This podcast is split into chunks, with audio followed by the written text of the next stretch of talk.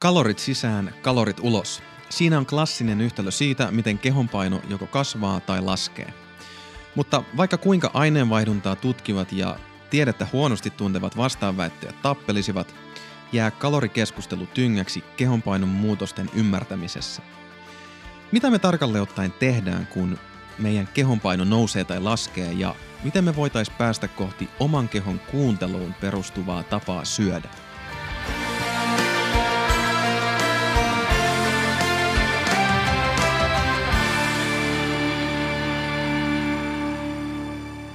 Tervetuloa Voimafilosofi-podcastin jakso 46. Minä olen Jonne Kytölä.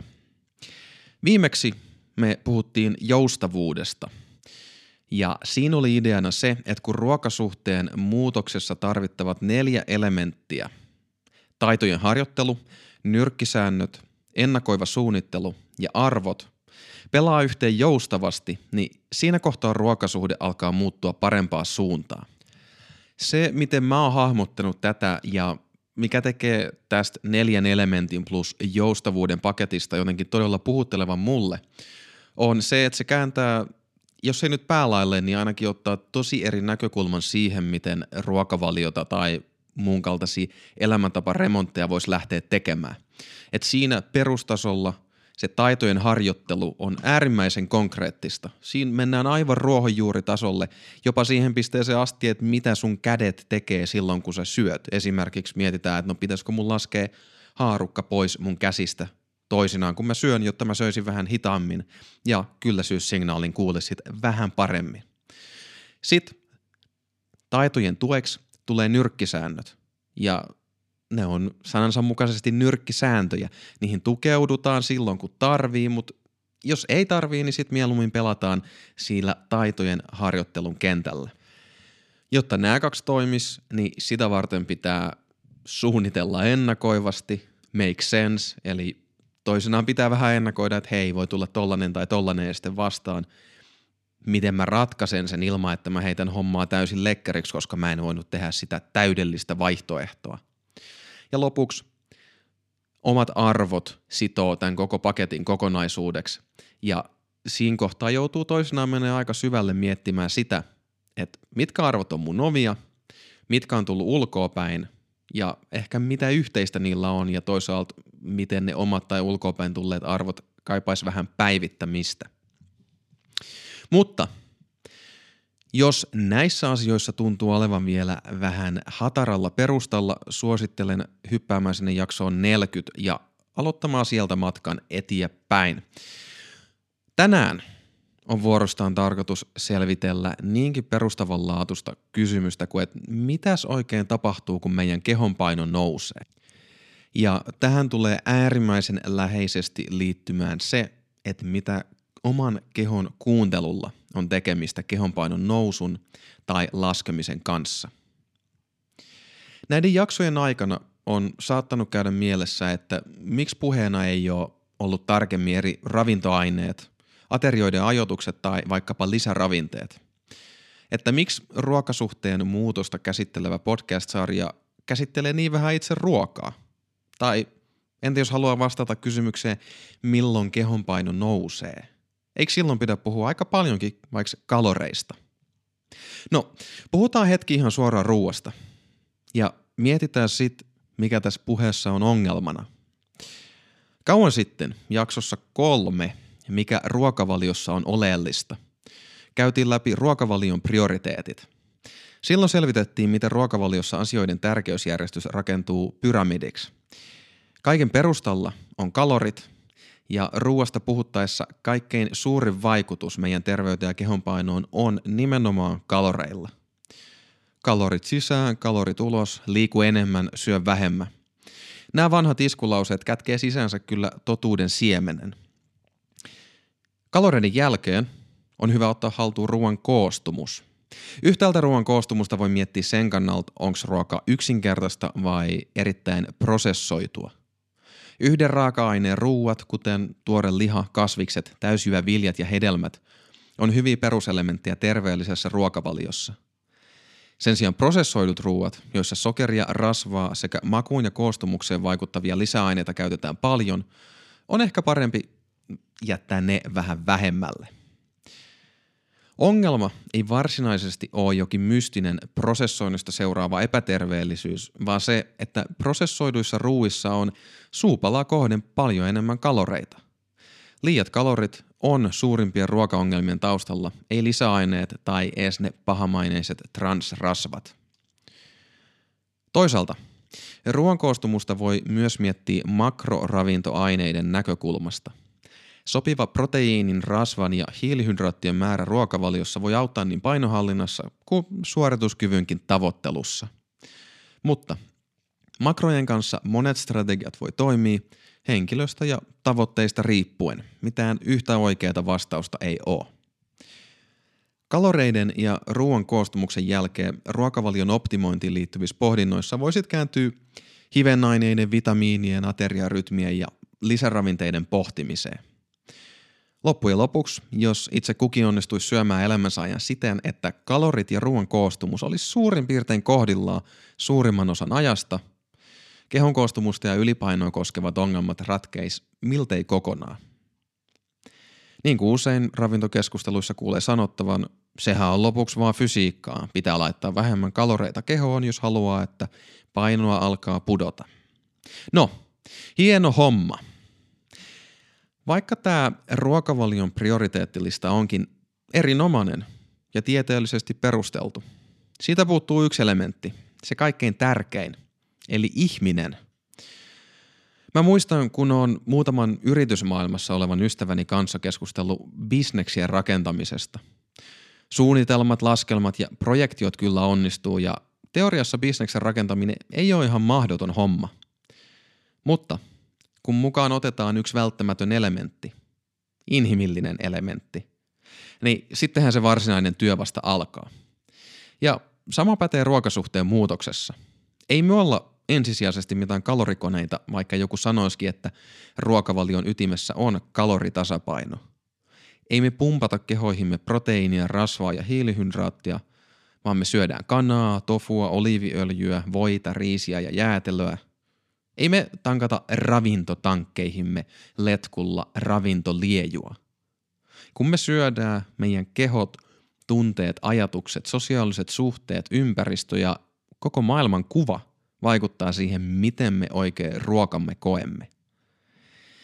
Tämän takia, vaikka me kuinka puhuttaisiin kaloreista, makroista ja termodynamiikan laista, on jossain kohtaa pakko hypätä katsomaan sitä, mitä me ihmisinä oikein tehdään. Ehkä, jos pääsisi mahdollisimman tarkasti jyvälle siitä, että mitä me tarkkaan ottaen tehdään, kun me syödään liikaa, voisi päästä kalorikiistoja pidemmälle. Mun oma lehmäni ojassa tässä on se, että mä oon usein ollut eri mieltä sellaisten tyyppien, esim. Valmentajien kanssa, jotka korostaa kaloreita ja ruoan koostumusta. Kun tällainen valmentaja on lätkässyt suunnitelman asiakkaalle, asiakas on epäonnistunut, niin sit valmentaja toteaa turhautuneena, että no se ei vaan noudattanut ohjeita. No niinpä. Ei me ihmiset vaan noudateta ohjeita ja silloin kun ollaan niin päädytty tekemään, siitä on kirjoitettu kirjoja, jotka pohtii sitä, että miten sokea sääntöjen noudattaminen johtaa inhimillisiin katastrofeihin. Jos suunnitelma ei toimi tai jos sitä ei pysty noudattamaan, on vika suunnitelmassa, ei ihmisessä. Mä ajattelen, että jokaisen, joka haluaa itse muuttaa ruokasuhdettaan tai auttaa muita muuttamaan sitä, on pohdittava tätä pointtia hartaasti. Ja siksi mulle taitojen harjoittelun, nyrkkisääntöjen, ennakoiman suunnittelun ja arvojen joustava yhteispeli näyttää parhaalta reseptiltä tässä mielessä. Sitten kun siihen lisätään vielä päälle jaksojen 16-21 tapaisesti, parempi ymmärrys ihmisten persoonallisuuksien vaikutuksesta käyttäytymiseen ollaan jo aika pitkällä.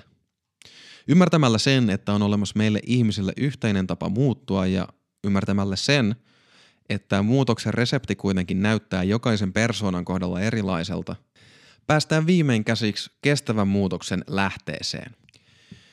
Pidetään nyt siis mielessä se Aristoteleelta tullut ajatus, että me muututaan sen perusteella, mitä me tehdään toistuvasti. Se, mitä me tehdään meidän arjessa jatkuvasti, missä me saadaan toistoja, on sitä, missä me tullaan taitaviksi ja sitä kautta meidän luonne, se keitä me ollaan, rakentuu pitkällä aikavälillä. Ja pohjimmiltaan tämä on sitä taitojen harjoittelua. Mitä ikinä tekeekään usein, siinä tulee hyväksi. Jos syö usein huolimattomasti, tulee taitavaksi huolimattomasti syömisessä. Jos syö usein liikaa kerralla, tulee tosi taitavaksi syömään liikaa joka aterialla. Jos syö joka aamu liian vähän ja joka ilta liian paljon, tulee taitavaksi syömään aamuisin vähän ja iltaisin liikaa. Jos keskittyy kuuntelemaan oman kehon nälkää ja kylläisyyttä ja erottamaan ne tunteista ja ajatuksista, tulee taitavaksi oman kehon signaalien kuuntelussa. Tästä syystä huomion kiinnittäminen siihen, mitä tekee usein, on myös ruokasuhteen muutoksen avain. Jos mä katson arvostelematta, vääristelemättä tai tuomitsematta omaa toimintaani ruoka-arjessani, niin mitä asioita näytän harjoittelemaan säännöllisesti? Tästä näkökulmasta kysymykset kaloreista ja ravintoaineista muuttuu toissijaisiksi. Kalorien ja ravintoaineiden määrän on toki muututtava, jos kehon koostumusta tai painoa haluaa muuttaa. Mutta se ei tarkoita, että kaloreiden miettiminen olisi avain niiden määrän muuttamiseen. On ihan eri asia tulla taitavaksi arvioimaan omaa nälkää ja kylläisyyttä, kun tulla taitavaksi miettimään kaloreita. Kaloreita laskeva dieettaaja voi tulla erittäin tarkaksi arvioimaan kalorimääriä eri annoksissa ja ruuissa, ja se voi olla ihan suht hyödyllinen taito. Mutta se ei tarkoita, että hänellä olisi ruokasuhteen muutoksen taidot hallussa.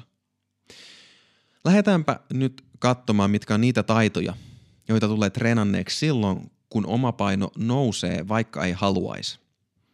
Mutta huom, tässä ei puhuta siitä, kun joku määrätietoisesti nostaa kehonpainoa vaikka urheilulajin takia.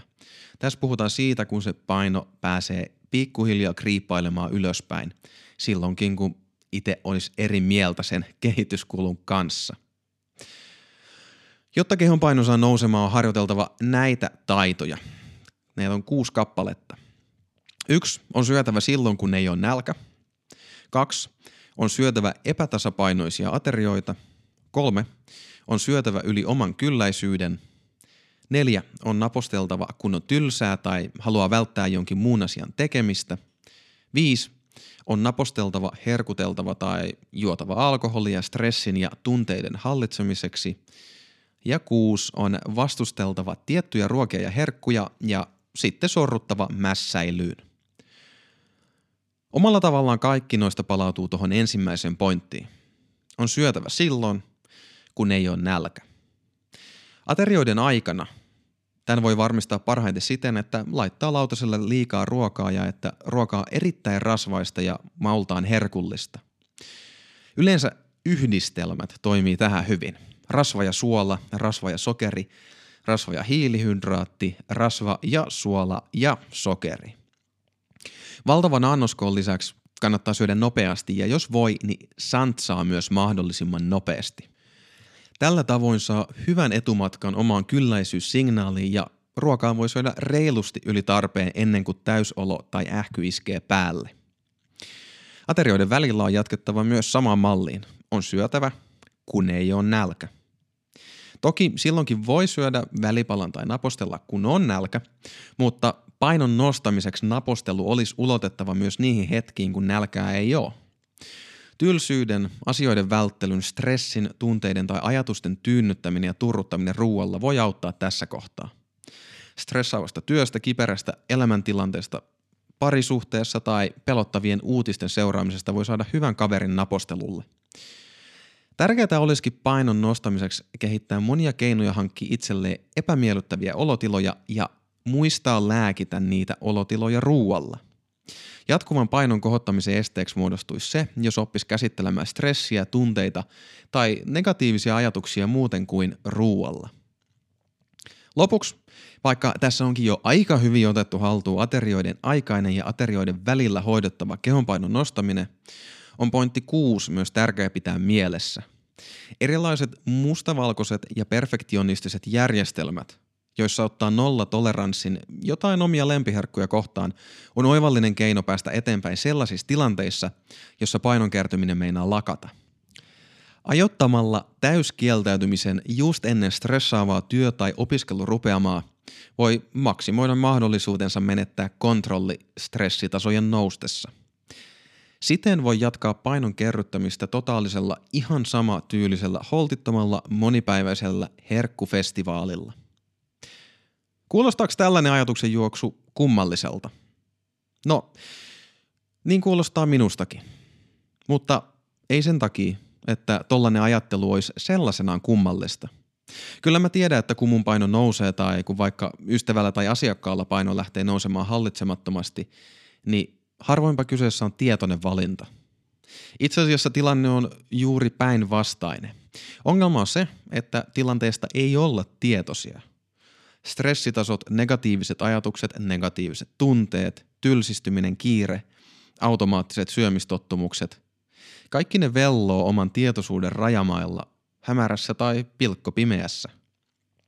Kun niitä ei osaa erottaa nälästä tai kylläisyydestä, tulee ruoan puoleen käännyttyä, koska se on niin herkullista ja koska sitä on niin paljon saatavilla. Tässä kohtaa tulee mieleen vanha filosofinen klassikkoajatus, Platonin luolavertaus. Luolavertauksessa joukko ihmisiä on kahlittuna luolaa ja he näkevät vain varjojen liikettä luolan seinällä. Varjot on luolan ulkoa tulevien ihmisten liikkeitä, mutta luolan asukit ei tätä tiedä, hehän näkee vaan varjot.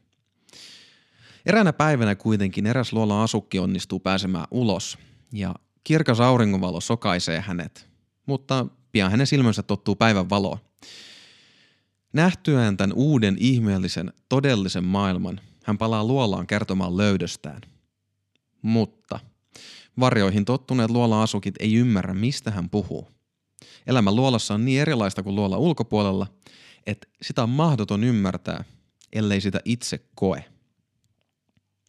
Mä ajattelen niin, että ruokasuhteen muuttamisen kohdalla on käytävä läpi tällainen luolasta päivänvaloon siirtymisen prosessi. Ja se on aika vaativa paikka. Kuinka tuskallista on ajatella, että objektiivisilta ja tieteellisiltä kuulostavat vastaukset ruokavalion muutokseen ei riitäkään. Mitäs tässä muka vielä pitäisi oppia? Ja entä sitten kun alkaakin hoksata, että kestävän muutoksen takana onkin uudenlaisen suhteen muodostaminen omaan itseen? Että miten mä oon vuosien varrella tottunut käyttämään ruokaa stressin, tunteiden ja ajatusten lääkitsemiseen? Eikö ruokavaliota voisi muuttaa helpommin? Pitääkö mun katsoa kaikkia noita asioita? Sehän on aivan hemmetin hanurista. Olenko stressaantunut? Miksi? Onko mulla toistuvia negatiivisia tunteita, joita en ymmärrä tai osaa ratkaista niiden juurisyitä? Toistuuko mun päässä tietyt automaattiset negatiiviset ajatukset, jotka lannistaa mua ja sit mä syön niiden aiheuttamaan ahdistukseen? Se ei ollut vitsi, kun Platon sanoi päivävalon satuttavan luolasta nousseen ihmisen silmiä. Ja se ei myöskään ole vitsi, kun sanotaan, että tieto lisää tuskaa. Omalla kohdallani mä koen, että tällaisten ruokaan liittyvien kysymysten pohdinta on mulla vasta ihan aluillaan. Tässä ruokajaksojen sarjassa mä vasta hahmottelen sitä kokonaisuutta, jonka avulla sen pohdinnan voi saada hyvää vauhtia. Siksi mä toivon, että tää ei kuulosta siltä, että mä olisin jotenkin kysynyt itseltäni noi kaikki edellä olleet kysymykset ja vastannut niihin jotenkin menestyksekkäästi. Päinvastoin, mä oon ekat 30 vuotta elämästäni ollut lähes täysin aseeton noiden kysymysten kanssa painimiseen. Vasta nyt, kun oma treeni, ruoka, valmennus sekä psykologinen ja filosofinen ymmärrys on päässyt kypsymään rauhassa, tuntuu siltä, että tämän härän kanssa kehtaa lähteä mittelemään voimia. Palataan Platoniin vielä kohta, mutta entäs sitten kontrastina? Mitä tapahtuu silloin, kun paino laskee? Mitkä on niitä asioita, joita toistetaan päivittäin, jotta paino laskee ja pysyy hallinnassa? Ekaksi, syö aterian silloin, kun on nälkä. Tokaksi, syö tasapainoisia aterioita. 3. Lopettaa syömisen, kun on kylläinen. 4. Ei napostele tylsyyden tai asioiden välttelyn takia. 5. Ei herkuttele tunteiden tai stressin takia. 6. Käyttää ei-ruokaan liittyviä keinoja tunteiden ja stressin kanssa pärjäämiseen. Ja 7. Syö herkkuja aina silloin tällöin. Eli sen sijaan, että söisi silloin, kun ei ole nälkä, on syötävä kokonainen ateria. silloin kun on. Sen lisäksi aterian on oltava tasapainoinen ja omalle kylläisyydelle on annettava tilaa saada äänensä kuuluviin. Tasapainoisten aterioiden pointti on se, jonka kohdalla voisi viimein höpötellä enemmän aterian kokoamisesta. Se johdattelisi meidät ruoan koostumuksen ja makroravinteiden äärelle, mutta tässä kohtaa siihen ei nyt ole sen kummemmin aikaa. Riittäkö maininnaksi se, että klassinen lautasmalli, jossa on puolet kasviksia, 1/4 hiilihydraattia ja 1/4 proteiinilähdettä on ihan hyvä lähtökohta. Kylläisyyden kohdalla taas kiireetön, rauhallinen syöminen ja huolellinen pureskelu antaa tarpeeksi aikaa vatsan kylläisyyssignaalien kuulemiselle. Aterioiden välillä tekee taas päinvastoin kuin kehonpainon nousun kohdalla. Napostelu ja herkuttelu on parempi tehdä ainoastaan silloin, kun on nälkä. Mutta jos omaksi tavaksi on tullut syödä, koska on tylsää, ahdistaa, suututtaa, stressaa tai koska päässä ajatus mä oon kumminkin epäviehättävä ihan sama tai mä vihasin tätä koko päivää, nyt ansaitsen herkkuja, niin silloin päätyy herkuttelemaan myös, kun sillä ei ollut mitään tekemistä itsensä ravitsemisen kanssa. Tunteiden, stressin ja ajatusten kanssa voi tulla toimeen muutenkin kuin ruoan kanssa ja niin pääsääntöisesti omaa painoa hallitsevat ihmiset tekeekin. Mutta toki, ei herkuttelua pidä kokonaan kieltää itseltään. Pointti onkin se, että he, joilla paino pysyy hallussa, ei herkuttele muihin tarpeisiin kuin nälkään tai siihen, että nyt olisi ihan vaan aidosti kiva syödä herkku vaikka hyvässä seurassa. No niin, ongelma ratkaistu. Nyt vaan alat toteuttaa tuota jälkimmäistä listaa ja keho muuttuu just sopivaksi. Eiks niin? No, ei varmaan. Niin kuin edellisessä 6 jaksossa ollaan hahmoteltu, varsinainen työ alkaa vasta tästä. Kun tietää, että taitojen harjoittelu, nyrkkisäännöt, ennakoiva suunnittelu ja arvot on saatava pelaamaan samaa peliä ja sen on tapahduttava joustavasti päivästä toiseen, voi alkaa ymmärtää, mistä tässä hommassa todella on kyse.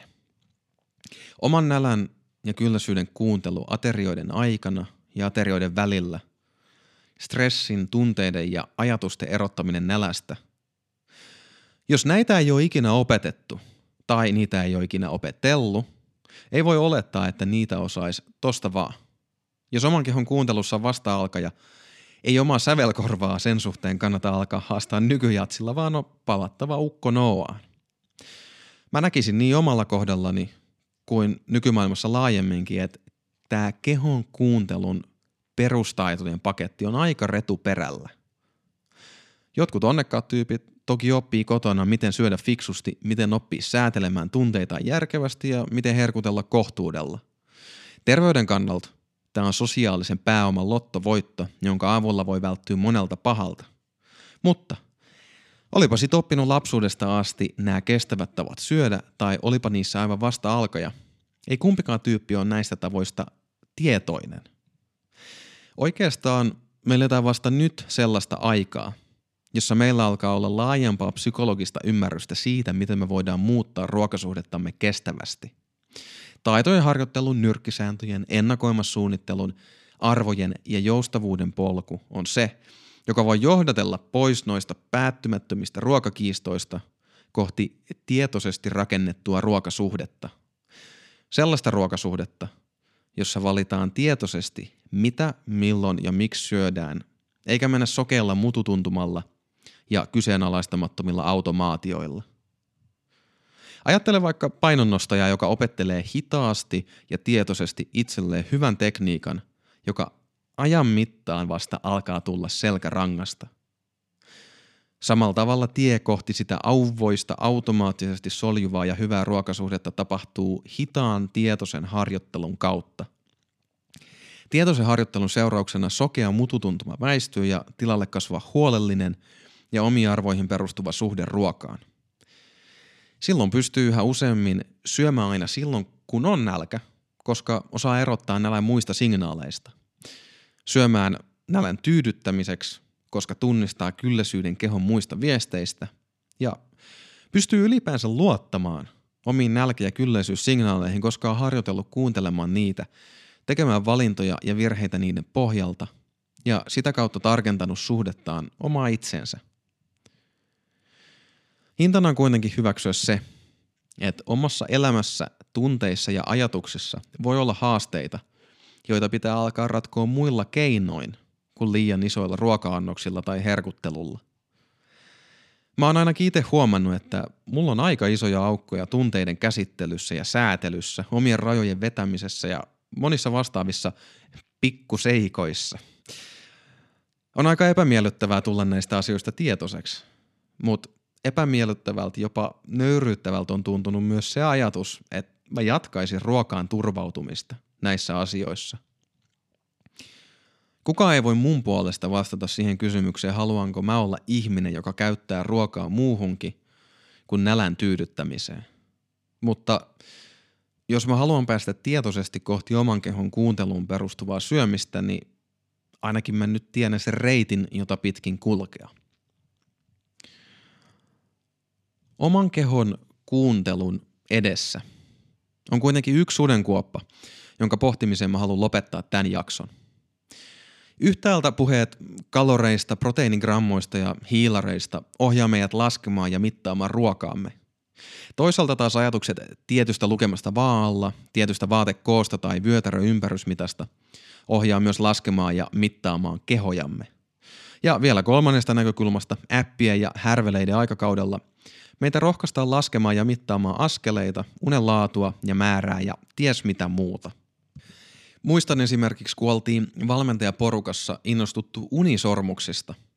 Duuniaamut alkoi aina unitulosten vertailulla ja katsottiin minkä verran on saatu syvää tai REM-unta ja voivoteltiin vasta isäksi tulleen tyypin surkeita lukemia. Tähän kun kylkeen heitettiin vielä treenihöpötykset ja treenille omistautuneiden tyyppien ruokakelat, niin siinä olisi voinut rakentaa pienen tilastotutkimuksen samalla kertaa. Mutta me ei kertaakaan puhuttu siitä, milloin on ollut nälkä, milloin on ollut kyllänen tai tuleeko treeniä tai ruokaa käytettyä kehon muiden signaalien torjumiseen. Ehkä ainoa kerta, kun nälkä tuli puheeksi, oli kun kaikki naureskeli kehonrakennuskisaan diettaavan coachin näännytyskärsimyksiä sivusta. Mulle tämä näyttää ongelmalta. Niin kuin projektiot ja laskelmat ohjaa yritystä rakentavaa tyyppiä sivuuttamaan ihmisen omissa yhtälöissään, tekee tämä ruoan, liikunnan ja levon mittaaminen samoin. Kaloreita laskemalla, vaakaa kyttäämällä ja unisormusta palvomalla ei tule keskittyneeksi siihen, mikä oli kaiken harjoittelun ytimessä, oman kehon kuunteluun. Katsomalla omaa kehon ulkoakäsin kuin jotain tieteellistä tutkimuskohdetta sivuuttaa nimenomaan ne signaalit, joihin pitäisi tutustua ja muodostaa vahva suhde. Jos mä keskityn laskemaan kaloreita, mä en välttämättä keskity kuuntelemaan nälkääni. Jos mä keskityn punnitsemaan ruokani tarkkaa, mä en välttämättä keskity kuuntelemaan kylläisyyttäni.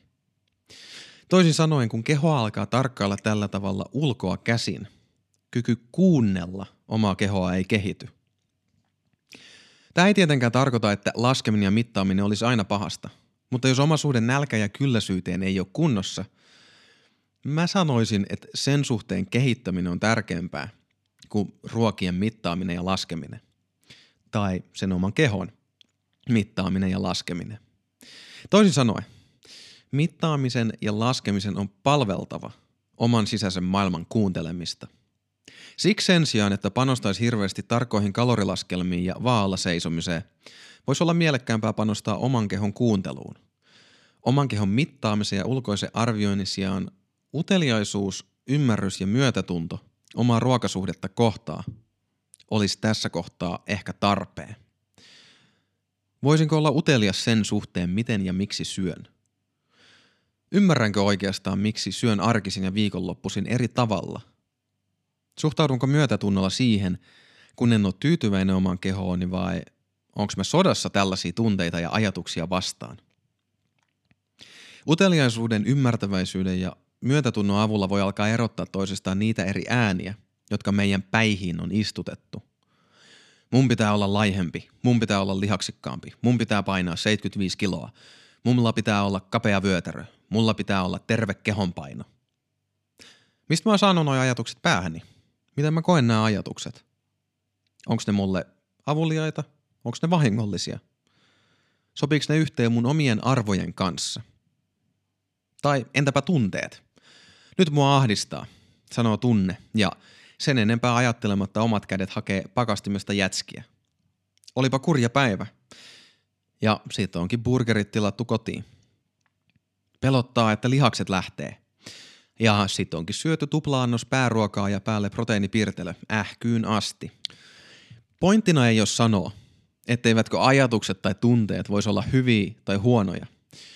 Mutta on tärkeää osata erottaa toisistaan se, tuomitseeko jonkin ajatuksen tai tunteen ennalta, koska se ei tunnu kivalle, vai antaako sen tulla ja selvittääkö uteliaasti, mistä sen kohdalla on oikein kyse.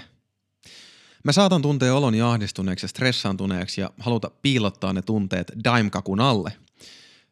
Vaikka ehkä ongelma piilee siinä, että mä en oo sanonut tyttöystävälle jotain, mikä on vaivannut mua jo sisäisesti viikkoja.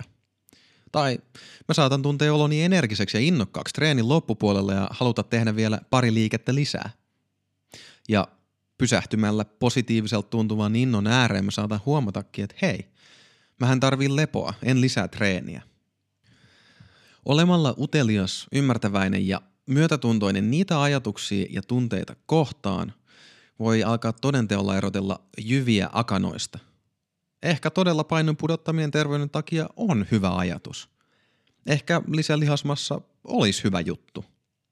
Tai ehkä niiden takana piilee sellaisia ongelmia tai haaveita, jotka ei voi ratketa tai toteutua, vaikka paino putoaisi tai haba kasvaisi. Omia ajatusten ja tunteiden kanssa oleminen näyttäytyy mulle välttämättömältä, jos haluaa oppia kuuntelemaan kehoa ja itseään. Siksi niiden vääristelemätön kuuntelu on osa sitä työtä, joka on tehtävä tiellä kohti kehon kuunteluun perustuvaa syömistä. Tai jos on tottunut vuosikymmeniä ajan sekoittamaan nälän, kylläisyyden, ajatukset ja tunteet toisiinsa, niin miten muuten asiassa voisi edetä? Mä en ainakaan kekkaa mitään muuta keinoa. Kehon kuuntelun harjoittelu ja sen kautta rakentuva kyky tehdä tietoisia päätöksiä omassa ruokasuhteessa ei onnistu kertaheitolla. Ensi kerralla aiheena onkin se, miten ruokaan liittyvät nyrkkisäännöt voi johdatella pois sokeiden automaatioiden hämärästä ja miksi ne on niin tärkeä osa kehon kuuntelussa kehittymistä.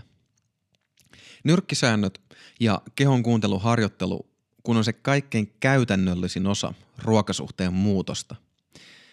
Jos niiden sijaan vaan tähyää epämääräisiin tavoitteisiin tai fiilistelee pelkästään omia ihania arvojaan, saattaa tipahtaa toiseen kuoppaan. Niin kävi Platonin sijaan eräälle toiselle muinaiselle kreikkalaiselle, joka ei luolasta noustuaan enää osannut katsoa eteensä, vaan suuntasi katseensa liian ylös. Astrologi. Kauan sitten eli mies, joka uskoi, että hän pystyi lukemaan tulevaisuuden tähdistä. Hän kutsui itseään astrologiksi ja käytti aikansa tähtitaivaan tuijotteluun. Eräänä iltana hän käveli tietä pitkin kotikylänsä lähettyvillä. Hänen katseensa oli naulittuna tähtiin. Hän kuvitteli näkemänsä tähdistä maailman lopun olevan lähellä, kun yhtäkkiä hän tipahti mutaa ja vettä täynnä olevaan koloon. Siinä hän seisoi, korviaan myöten mutaisessa vedessä, kynsien raivokkaasti kuopan reunoja päästäkseen pois. Hänen huutonsa toivat kyläläiset juoksujalkaa paikalle. Kun he vetivät miehen ulos mudasta, yksi heistä sanoi, "Sinä teeskentelet näkeväsi tulevaisuuden tähdistä, mutta et näe edes eteesi. Tämä opettakoon sinua keskittymään enemmän asioihin, jotka ovat edessäsi, ja antamaan tulevaisuuden tulla omia aikojaan." "Mitä mieltä on?" sanoi toinen kyläläinen. "Tähyillä tähtiin, jos et näe sitä, mitä on tässä ja nyt edessäsi maan päällä." Kiitos kuuntelusta. Jos jakso sai ajatukset liikkeelle tai opit jotain uutta, niin rohkaisen jakamaan jakson somessa tai vinkkaamaan sen ystävälle, hyvänsään tutulle tai vaikka sitten vihamiehelle. Lisäksi olisi mainiota, jos hyppäisit mukaan seuraamaan meikäläistä Instagramissa @jonne_voimafilosofi, sillä mä olisin kiinnostunut kuulemaan sun omin sanoin, että mitä ajatuksia tai kysymyksiä sulle jäi tästä jaksosta. Se tältä erää. Kuulemiin.